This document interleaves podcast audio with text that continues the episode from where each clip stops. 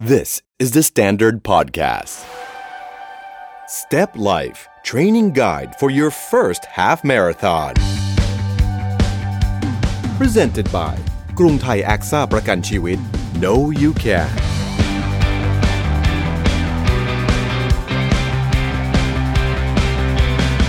สวัสดีครับ ขอต้อนรับทุกท่านนะครับเข้าสู่ Step Life Training Guide for your first half marathon podcast สำหรับนักวิ่งที่อยากจะเพิ่มความท้าทายให้กับตัวเอง ด้วยเป้าหมายใหม่ นั่นก็คือการพิชิต half marathon แรกให้สำเร็จ แน่นอนครับ ถ้าคุณได้ยินเสียงของผม ตะพี่ภูพุ่มแก้วกล้า รายงานตัวแล้ว แต่บอกก่อนนะครับว่า ผมไม่ใช่ running buddy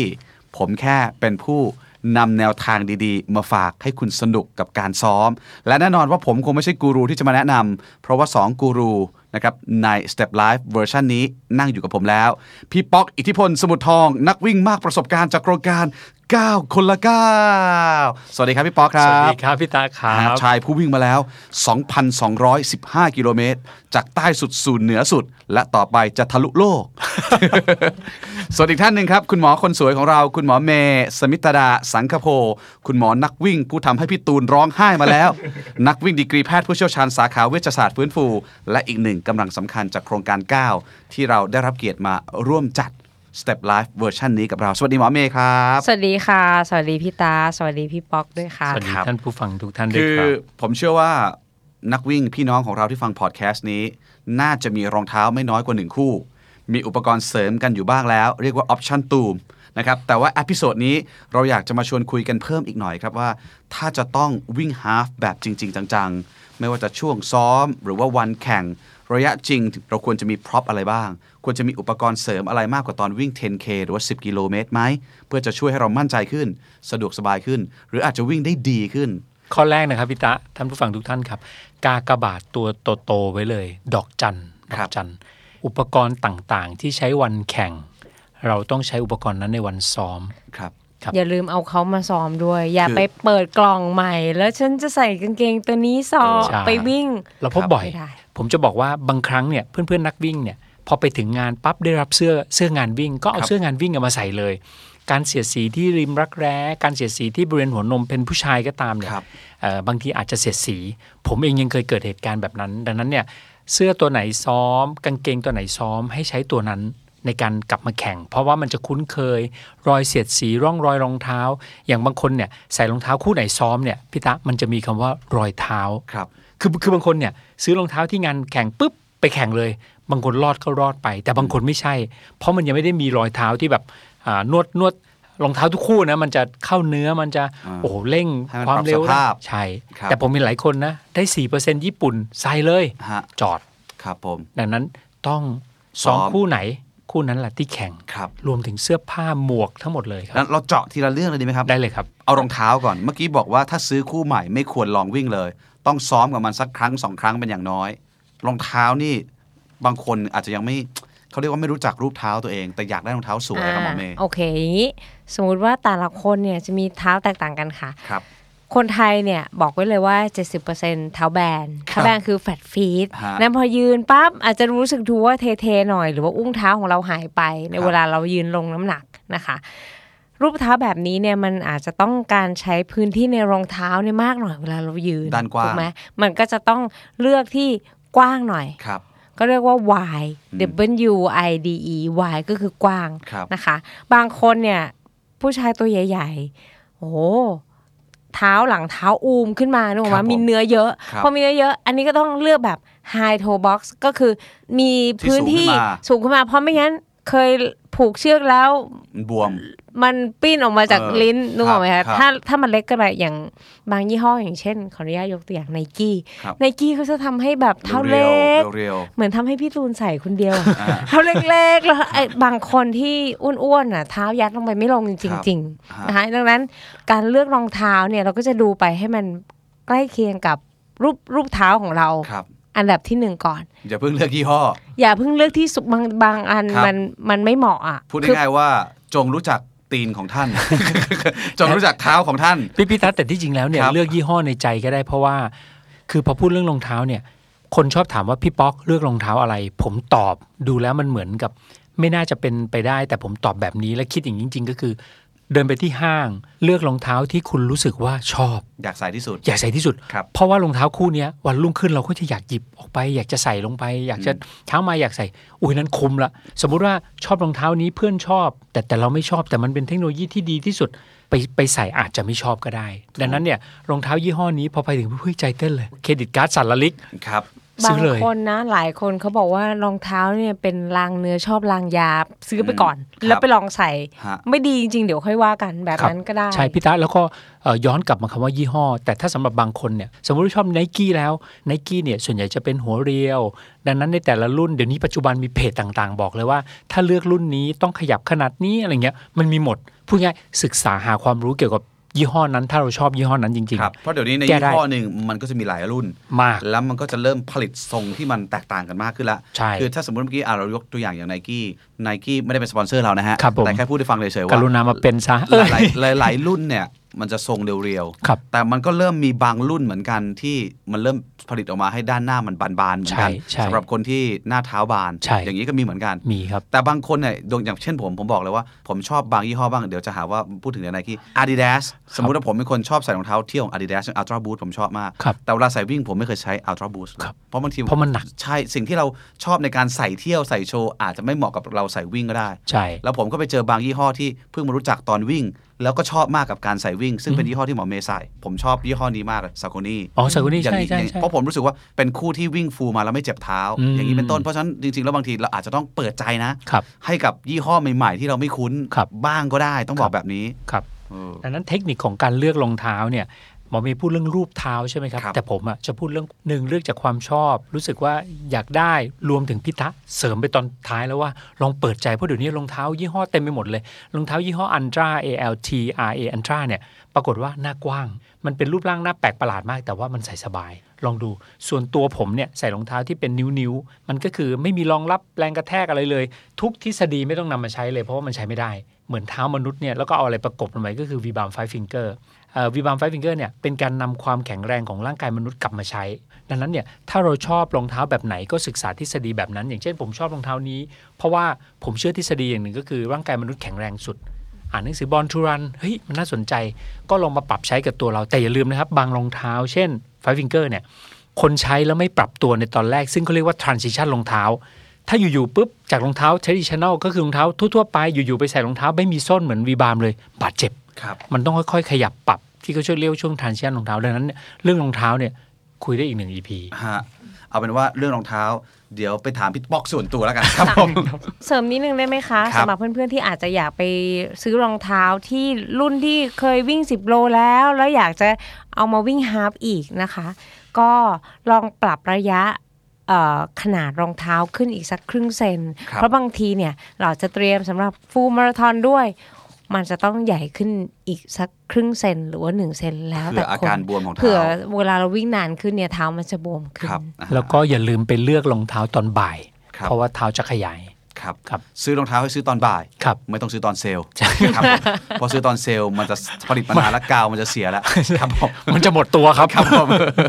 ผมจะซื้อหลายคู่นะ แต่เอาผมเชื่อแล้วว่าใครที่พร้อมจะก้าวลงสนามฮาล์ฟมาราธอนคุณจะมีรองเท้าวิ่งไม่ต่ำกว่า 2 คู่ แน่นอนเลย มันจะมันจะมีความสุขมาก ครับ ที่มีมีรองเท้าวิ่งเก็บไว้เต็มหลังรถ หรือว่าเต็ม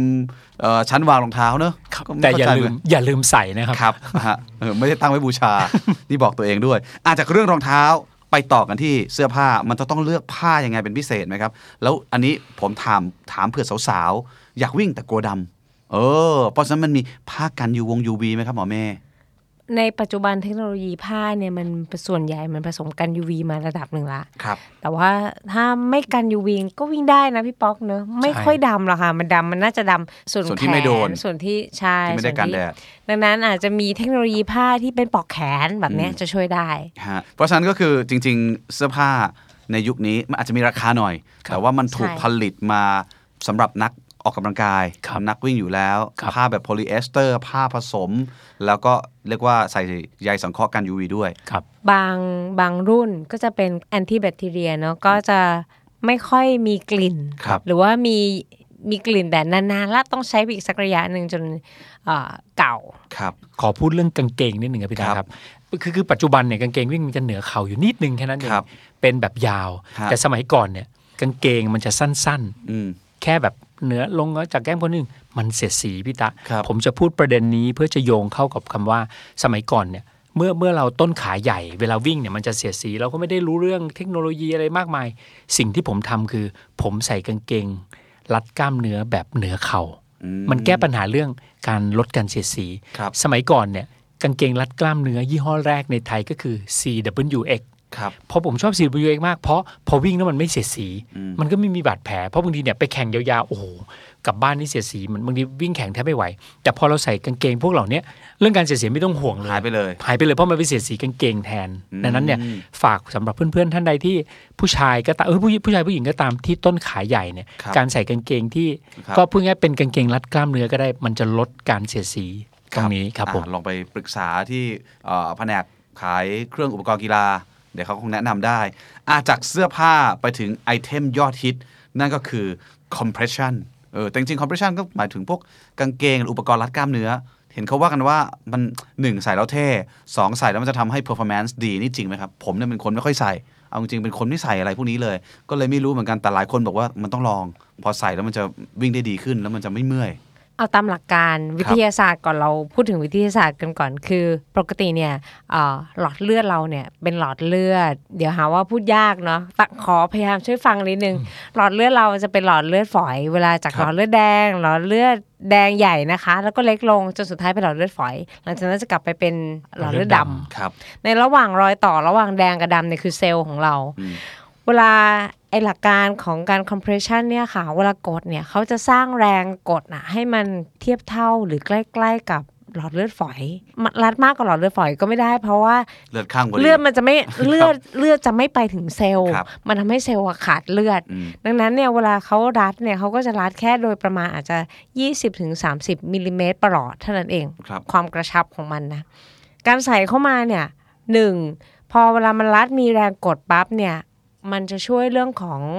การสั่นสะเทือนค่ะ ครับ ลองนึกภาพเวลาเราวิ่งแล้วทุกอย่างมันกระเพื่อมไปหมดอ่ะ ครับ การที่กระชับปุ๊บให้มันกระเพื่อมน้อยลงเนี่ย มันช่วยหนึ่งช่วยลด energy loss ได้ อืม นะคะอันที่อันที่สองเหมือนย้อนที่พูดไปเมื่อสักครู่เนี้ยค่ะ การรัดหลอดเลือดนิดนิดๆมันทำให้มีการไหลเวียนกลับของน้ำเหลืองของเลือดที่มันกำลังจะผ่านเข้าสู่หลอดเลือดดำหลอดเลือดดำเนี่ยมันไม่มีแรงบีบละ อืม เราต้องมีการแรงบีบกระชับนิดนึง เพื่อให้เลือดเนี่ยไหลเวียนกลับเข้าไปเร็วขึ้น ดังนั้นในหลาย ๆ คนอ่ะจะเอามาใช้ในช่วงวิ่งก็ได้ เพื่อลด energy loss ของการสั่นของขาของกล้ามเนื้อ หรือว่าจะมาใช้ในช่วงของ recovery ก็ได้ อืม ในช่วงของวิ่งจบหมดละ วิ่งเสร็จใครเคยวิ่งเสร็จแล้วเท้าบวมมั้ง ครับ เลือดมันเลือดมันไม่ค่อยไหลเวียนกลับมา เพราะบางทีกล้ามเนื้อของเราตึงมาก หลังจากที่เราวิ่งเสร็จเรายืดเหยียด อืม ไม่พอเนาะแล้วก็ไอพวก compression พวกเนี้ยค่ะ มันจะช่วยลดการข้างการบวมของน้ำเหลือง ที่มันอยู่ตรงรอยต่อระหว่างเอ่อหลอดเลือดแดงกับหลอดเลือดดำแถวๆเซลล์เรานี่แหละค่ะ มันก็จะช่วยให้ยุบบวมเร็วขึ้น แลคติกต่างๆ ที่มันคั่งอยู่ตามกล้ามเนื้อก็ทำให้ wash out ออกไป ให้มัน recovery เร็วขึ้น ครับ หลักๆก็จะมีประมาณนี้ คือถ้าฟังแบบนี้ก็แสดงว่าการเลือก compression ก็สำคัญมาก ต้องไม่รัดไปสิฮะ ใช่ต้องไม่รัดเกิน เพราะบางคนถ้ามันมีความความตึงอยู่ในกล้ามเนื้ออยู่แล้ว หรือว่าเราไปรัดแบบรัดแน่นเกินไป ครับ อย่างเช่นเลือกผิดเบอร์ เออบ างทีเนี่ยพอเลือกผิดเบอร์จากที่เราควรจะใส่ใหญ่หน่อยเราใส่เล็ก แรงอัดมันก็จะเยอะ ครับ ก็ก่อให้เกิดการเลือดไม่ไหลเวียนได้ เป็นตะคริวได้เหมือนกัน ผม เพราะว่าบางคนเนี่ยจะเคยพูดให้หมอเมย์ฟังเหมือนกันว่าทำไมเขาใส่รัดน่องแล้วเขาเป็นตะคริว ครับ ใช่หมอเมย์เคยพูดเคยวิ่งแข่งกับผมอยู่ วิ่งวิ่งวิ่งวิ่งอยู่ดีๆปั๊บบอกพี่ป๊อกขอถอดรัดน่องหน่อย ฮะ พอถอดปั๊บวิ่งดีเลย ครับ เพราะเลือกเบอร์ผิด อืม อันนี้เรื่องจริง อันนี้หนักกว่าเลือกแป้งผิดเลย เลือกที่รัดน่องผิด ใช่ใช่ ผิดซ้าย บนอยู่นั่นนะบนบนบนพอลูดลงปุ๊บวิ่งดีเลย ฮะ ครับอัน เลือ นี้ ดเลือดมันไม่มันถูกรัดไว้ ดังนั้นเนี่ย มั เวลาเราใช้เนี่ยมันก็จะต้องดูยี่ห้อด้วย ดูไซส์ด้วย ดูผลิตภัณฑ์ด้วย เพราะฉะนั้นถ้าคุณโทรมาตอนนี้ไม่ได้เราไม่ได้ขาย เราแค่พูดให้ฟังเฉยๆ ครับ อ๋อ พี่ตาแต่ผมขอเสริมว่า พอดีมีคำถามว่าใส่แล้วดีจริงไหม ครับ เอ่อระหว่างแข่งขันเนี่ยปัจจุบันเราก็จะเห็นคนใส่ ถามว่าดีจริงไหมข้อแรกเลยหล่อ อ่าฮะฮะ หล่อหล่อหล่อ ครับ หล่อดีจริงครับ แต่ทีนี้ พี่ตาหล่ออยู่แล้วไม่ต้อง พี่ะ ใส่ ยังไม่ต้องใส่ ครับ เพราะผ ดัง ม นั้น กลัวผมใส่แล้วผมติด ผมก็เลยไม่กล้าใส่ อืม จนตอนหลังเนี่ย CWX เขาให้มาแต่เป็นแบบกางเกง อ๋อ ผมก็ใส่บ้างแล้วผมรู้สึกรู้สึกว่ามันดีขึ้น ดี จริงๆ ครับ รู้สึก performance ดีขึ้นโดยไม่ตั้งใจ รู้สึ ครั ก บ มันไม่รู้สึกมีอาการเมื่อยตรงนั้นเลย ครับพี่พีรัตน์ยิงเอ่ออย่างหนึ่งเลยก็คือ ถ้าเรายอมรับมันว่ามันดี จิตจิตวิทยาเราอะพอเรา ครับ ใส่แล้วเรารู้สึกว่าเฮ้ยมันดี มั่นใจ มั่นใจผสมกับหมอที่หมอเมย์พูดว่าลดการพลิ้วไหวของอากล้ามเนื้อ ครับ ทำให้สูญไม่สูญเสียพลังหลายคนเนี่ยพอมีความรู้เรื่องนี้ผสมกับสิ่งที่มีอยู่ ถ้าเขาวิ่งดีขึ้นใส่เลย ครับ แต่อย่าลืมซ้อมด้วยนะคะ ฮะ อย่าอย่าลืมซ้อมด้วยใช่ครับ คือซ้อม ที่มัน ใส่มันซ้อม ใส่มัน มัน ซ้อม จะได้ชิน ไม่หัดซ้อมวิ่งด้วยไม่ใช่ใส่อย่างเดียว ครับผมใส่นอน ใส่นอน อุ้ยก้นสวยจังใส่นอนดีกว่า ไม่ใช่ ไม่ใช่ ครับ นะครับแล้วก็เอ่อการใส่เนี่ยความรู้สึกของการรัดเนี่ยมันจะรู้สึกเฟิร์มมากกว่า มันจะรู้สึกดี มันจะรู้สึกไม่สูญเสียดังนั้น ใส่โอเค ทีนี้มันมีคำถามว่าใส่ตอนแข่งหรือใส่หลังแข่ง ส่วนตัวผมผมเห็นว่าใส่หลังแข่งดีกว่า เพราะเหมือนหมอเมย์บอกครับ คือใส่ตอน Recovery พวกเหล่านี้ก็คือมันเป็นการ บีบให้หลอดไอ้น้ำเหลืองค่ะ น้ำเหลือง น้ำ ที่ เหลื มั อง นข้างอยู่ตามบริเวณเซลล์เนี่ยกลับเข้าสู่หลอดเลือดดำได้ได้ง่ายขึ้น แล้วก็กลับเข้าไปไหลเวียนในหัวใจ ได้ดี ใช่ ครับ ครับ ดังนั้นเพื่อนๆ หลายท่านเนี่ยที่มีตัวรัดกล้ามเนื้อน่อง ถ้ามีหลายอันเนี่ยให้นำไป 2 อัน ยก ครับ ตัวอย่างเช่น วันเนี้ยไปแข่งที่ต่างจังหวัดแข่งเสร็จปั๊บ วันรุ่งขึ้นขณะนั่งรถกลับมาให้ใส่ด้วย เพราะมันเป็นการ recovery ครับ อ่าครับ คน ผม จะไม่คิดว่าเราบ้า ไม่ครับ ครับ เพราะว่า ผม เดี๋ยวนี้คนบ้าแบบนี้เยอะ ครับผม ครับผ เอา ม วิ่งเสร็จเป็นวันแล้วใส่ทำไม ใส่ทำไม อะเงี้ย ที่จริง เออ แล้วเนี่ยเพราะมันคุณสมบัติมันคือการ recovery ภาษาไทยคือ ฟื้นฟู โอ้ ฟื้นฟูขอบคุณครับ ครับผม เพราะว่าจริงๆ ถ้าใครเคยเอ่อเห็นคุณพยาบาลที่ต้องยืนทำงานนานๆ อั เนี่ย นเดียวกัน จริง ๆ มันเป็นสต็อกกิ้งเราใช้คำว่าสต็อกกิ้งอยู่แล้ว เวลาเวลาคุณหมอคุณพยาบาลทำงานนาน อือฮึ ๆนะคะ เพราะไม่งั้นจะเส้นเลือดขอด ใช่ ครับ จริงๆมันเป็นการบีบรัดเส้นเลือด ครั ใช่ บ แต่ของพยาบาลเนี่ยบางท่านก็จะอ่ารัดมันตั้งแต่นิ้วเท้าอะไรหมดเลยยาวๆเลย อ่ะแต่เอาเป็นว่านี่เป็นความรู้ใหม่ ที่ทำให้หลายคนรู้ว่าเราสามารถใส่ตอนแข่งก็ได้ ใส่ตอนซ้อมก็ได้หรือใส่ตอนวิ่งเสร็จแล้ว เพื่อจะมาฟื้นฟูร่างกายก็ได้ แต่ควบอุปกรณ์การรัดกล้ามเนื้อ ถ้าใส่รัดพอดีพอดี ช่วยได้มากและมีความสำคัญ ทีนี้มาถึงพวก extra option กันบ้าง อุปกรณ์เสริมอื่น ๆ ยิบย่อยย่อยยิบ หมอเมย์ส่วนตัวชอบคถุรั ง บ เท้าแยกนิ้วที่เป็นนิ้วนิ้ว เอ้ยผมว่าใส่สบายนะ มันตัดปัญหาการเสียดสีของง่ามนิ้วที่มันจะเกิดเบลฟได้ ครับ อันนั้นจบไปเลยหนึ่งเรื่อง breath คือ ภาษาไทย เบล ด้ว ยฟขอโทษเบลฟเบลฟก็คือตุ่มน้ำพอง อ๋อ ขอประทานโทษ ครับผมผม ตุ่ม นึกว่า น้ำพอง หน้าหมูลอยมาเลยเบรฟอะไรนะอ๋อ คือตุ่มน้ำพอง นอกจากถุงเท้าแยกนิ้วแล้วมีอะไรที่เจ๋งๆอีกไหมฮะ บางคนเนี่ยเขาจะต้องมีแบบหูฟังมีกระเป๋าคาดเอว ครับ ไว้เก็บนู่นเก็บบางคนมีเรียกว่าเป็นเหมือนเอ่อกระเป๋าสะพายใส่ใส่ขวดน้ำเล็กๆ อะไรขนาดนั้นนะฮะ ครับ แล้วแต่ชอบเลย อันเนี้ย ครับ ต้องลองใช้ แต่ส่วนตัวหมันไม่ชอบเป็นอะไรนะ พี่บอกเป็นเบลต์ ครับ เหมือนสวมสว ขึ้ ม นมา กางเกงขึ้นมาเลยอะค่ะ ครับ แล้วก็รอบๆ มันจะมีเพาชก็คือมีช่องเต็มไปหมดเลยนะเราสามารถใส่อะไรก็ได้ ใส่หมากใส่พลูใส่อ่ะ ครับ ใช่ไหม ฮะ คือผมเป็นคนไม่ชอบใส่อะไรเลยหมายหมายถึงว่า อ๋อไม่ใส่อะไรเลย หมายถึงว่าไม่ค่อยเอาอะไรมารัดๆเลย แล้วไปหากินเอาข้างทางครับ ขี้เกียจไง เพราะว่า เป็นคน ก็ ขี้ จะ เกียจ ต้องมีโทรศัพท์เนอะ เออ มีมีโทรศัพท์มีเจล ครับ มี เขาสรุปว่าใส่ได้หมดแล้วแต่เอาที่ถนัด ใช่ เอา แล้ว ที่ชอบ แล้วแล้วแต่ถนัดสมัยก่อนเนี่ยเขาเราจะไม่พกมือถือไปวิ่ง ครับ อ่าแต่ว่าปัจจุบันเนี่ยทุกคนก็จะมีมือถือดังนั้นเนี่ยเราก็ควรจะมีอ่าเขาเรียกว่าเบลก็คือเข็มขัดเนี่ยครับบางเข็มขัดก็อย่างที่หมอเมย์เรียนให้ทราบก็คือจะมีของช่องใส่เต็มไปหมด บางเข็มขัดก็จะมีแค่เป็นซิปแล้วก็จะใส่โทรศัพท์ลงไปได้แค่นั้นเอง อืม เราสามารถหาได้หลากหลายมากคในรับ อินเทอร์เน็ตในร้านตามบิ๊กซีตามอะไรอย่างนี้มีหมดเลย ฮะคือมันมีทั้งแบบเบลคาดเอว หรือ ครับ แบบอาร์มแบนเมื่อก่อน ค ผ รับ มใส่รัดแขน ครับ แต่หลังๆลำคาญก็ไม่ค่อยได้ใช้เหมือน ส่ว กัน น ใหญ่อาร์มแบนด์คนจะรำคาญ ใช่ฮะ แต่ว่ายังไงก็ตามแต่มันก็จำเป็นต้องมี เพราะไม่งั้นคุณจะวิ่งไปฟังพอดแคสต์เราไปไม่ได้ ถูกต้อง เอเพราะฉะนั้นคุณต้องมีอะไรที่ไว้ให้เสียบบ้าง และที่สำคัญคือคุณต้องมีหูฟังบลูทูธ ใช่ แบบไม่มีสาย ใช่ มันจะทำให้คุณวิ่งสบาย ครับ ๆใหม่ๆคุณอาจจะรู้สึกลำคาญนิดนึงหลังๆคุณจะชิน ครับ เออ ซึ่งปัจจุบันหูฟังบลูทูธเนี่ยสมัยก่อนเนี่ยคนที่ฟังเข้าไปในอินเดียพิธาอินเดียก็คือในหูเลยบางทีใส่เข้าไปทั้งสองหู วิ่งข้างถนนหรือว่าอะไรไม่ได้ยินคนเลยบางทีเพื่อนมาข้างๆตะโกนยังไม่รู้เรื่องเลย อันนั้นเนี่ยเดี๋ยวนี้อาจจะไม่ได้รับความนิยม ก็กลายเป็นว่าเดี๋ยวนี้มีฟังผ่านกระดูกหูพิธามันก็จะมาพาดอยู่แถวๆตรงข้างๆหูเนี่ยเอ่อเสียงมันก็จะผ่านเข้าไปในกระดูกหู เสียงคนอื่นเนี่ยพูดมาเสียงรถยนต์เสียงอะไรเรายังได้ยินอยู่ แต่เสียงเพลงก็ไม่ได้เสียอรรถรสไปเพราะมันผ่านผ่าน ครับ กระดูกหู อันนี้ก็จะแพงหน่อย ก็แพงหน่อยก็ ครับ เริ่มเริ่มราคาถูกลงแล้วอะไรเงี้ย อ่าเอาเป็นว่าตอนนี้ไปหาได้หมดอุปกรณ์เสริม เพื่อการฟังอะไรเพลินๆรวมถึง ใคร พอดแคสต์ ว่า ของเรา ใช่ ใครว่ากีฬาวิ่งเป็นกีฬา ถูกที่สุด ฮะ ดูแล้วเนี่ยหมดไปเงินเดือนนี่ประมาณ 3 เดือนแล้วนะคะ ค ตั้ง รับ แต่ ผม คุยกันมาเนี่ คื ย อคือถ้าเอาทุกอย่างเอาทุกอย่างที่มีให้ครบมันก็ใช้ตังค์นิดนึง เพราะอย่าลืมว่าสิ่งที่สำคัญ ยังมี ที่สุดก็คือนาฬิกา นาฬิกา วิ่ง เนอะ ครับ เออที่มันสามารถดูฮาร์ดเรทได้ ดูเพสได้ ดูแคลอรี่ที่เผาผลาญดูสถิติ คือเดี๋ยวนี้นาฬิกาส่วนใหญ่ก็ก็ดูได้หมดแล้วเนาะ ใช่ ใช่ไหมครับเพียงแต่ว่าจะดูสดตรงนั้นเลย ครับ หรือมาลิงก์กับ ครับ แอปพลิเคชันแล้วดูในมือถืออีกทีหนึ่ง ก็พัฒนาขึ้นเรื่อย ฮะ ครับผม แต่ สมัย คือแต่คือนาฬิกาสำหรับวิ่งฮาล์ฟน่าจะต้องมีแล้วเนอะ ๆ ก็